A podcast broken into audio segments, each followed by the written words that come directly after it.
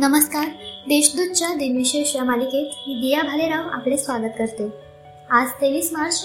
जाणून घेऊया आजच्या दिवसाचे विशेष. चला मग आजच्या दिवसाची सुरुवात करूया सुंदर विचारांनी. समुद्रात कितीही मोठे वादळ आले तरी समुद्र आपली शांतता कधीही सोडत नाही.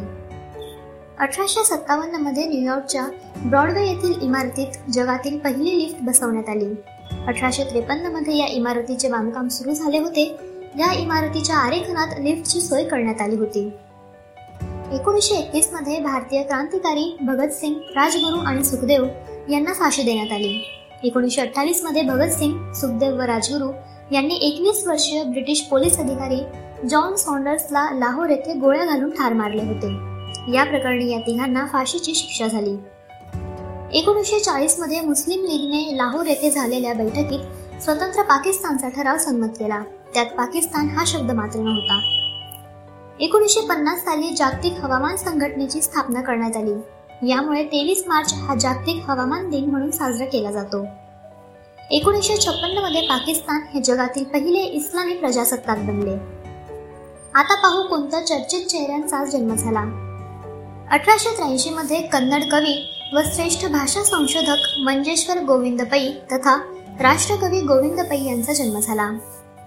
भारताचे एडिसन म्हणून ओळखले जाणारे गोपाल स्वामी दुराई स्वामी नायडू यांचा अठराशे त्र्याण्णवमध्ये जन्म झाला.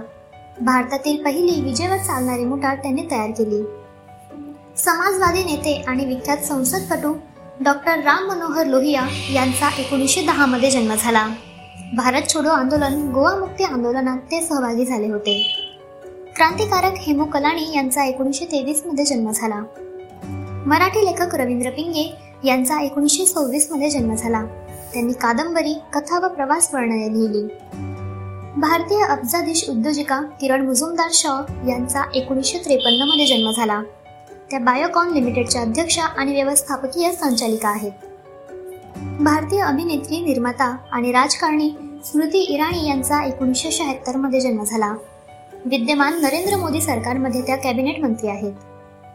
चित्रपट अभिनेत्री कंगना रणावतचा एकोणीसशे सत्त्याऐंशीमध्ये जन्म झाला. दोन हजार सहामध्ये गँगस्टर या चित्रपटातून तिने बॉलिवूडमध्ये पदार्पण केले. मराठी साहित्यिक श्रीपाद नारायण पेंडसे यांचे दोन हजार सातमध्ये निधन झाले. बेस्टमध्ये नोकरी करत असल्यामुळे बेस्ट उपक्रमाची कथा हे पुस्तकही त्यांनी लिहिले.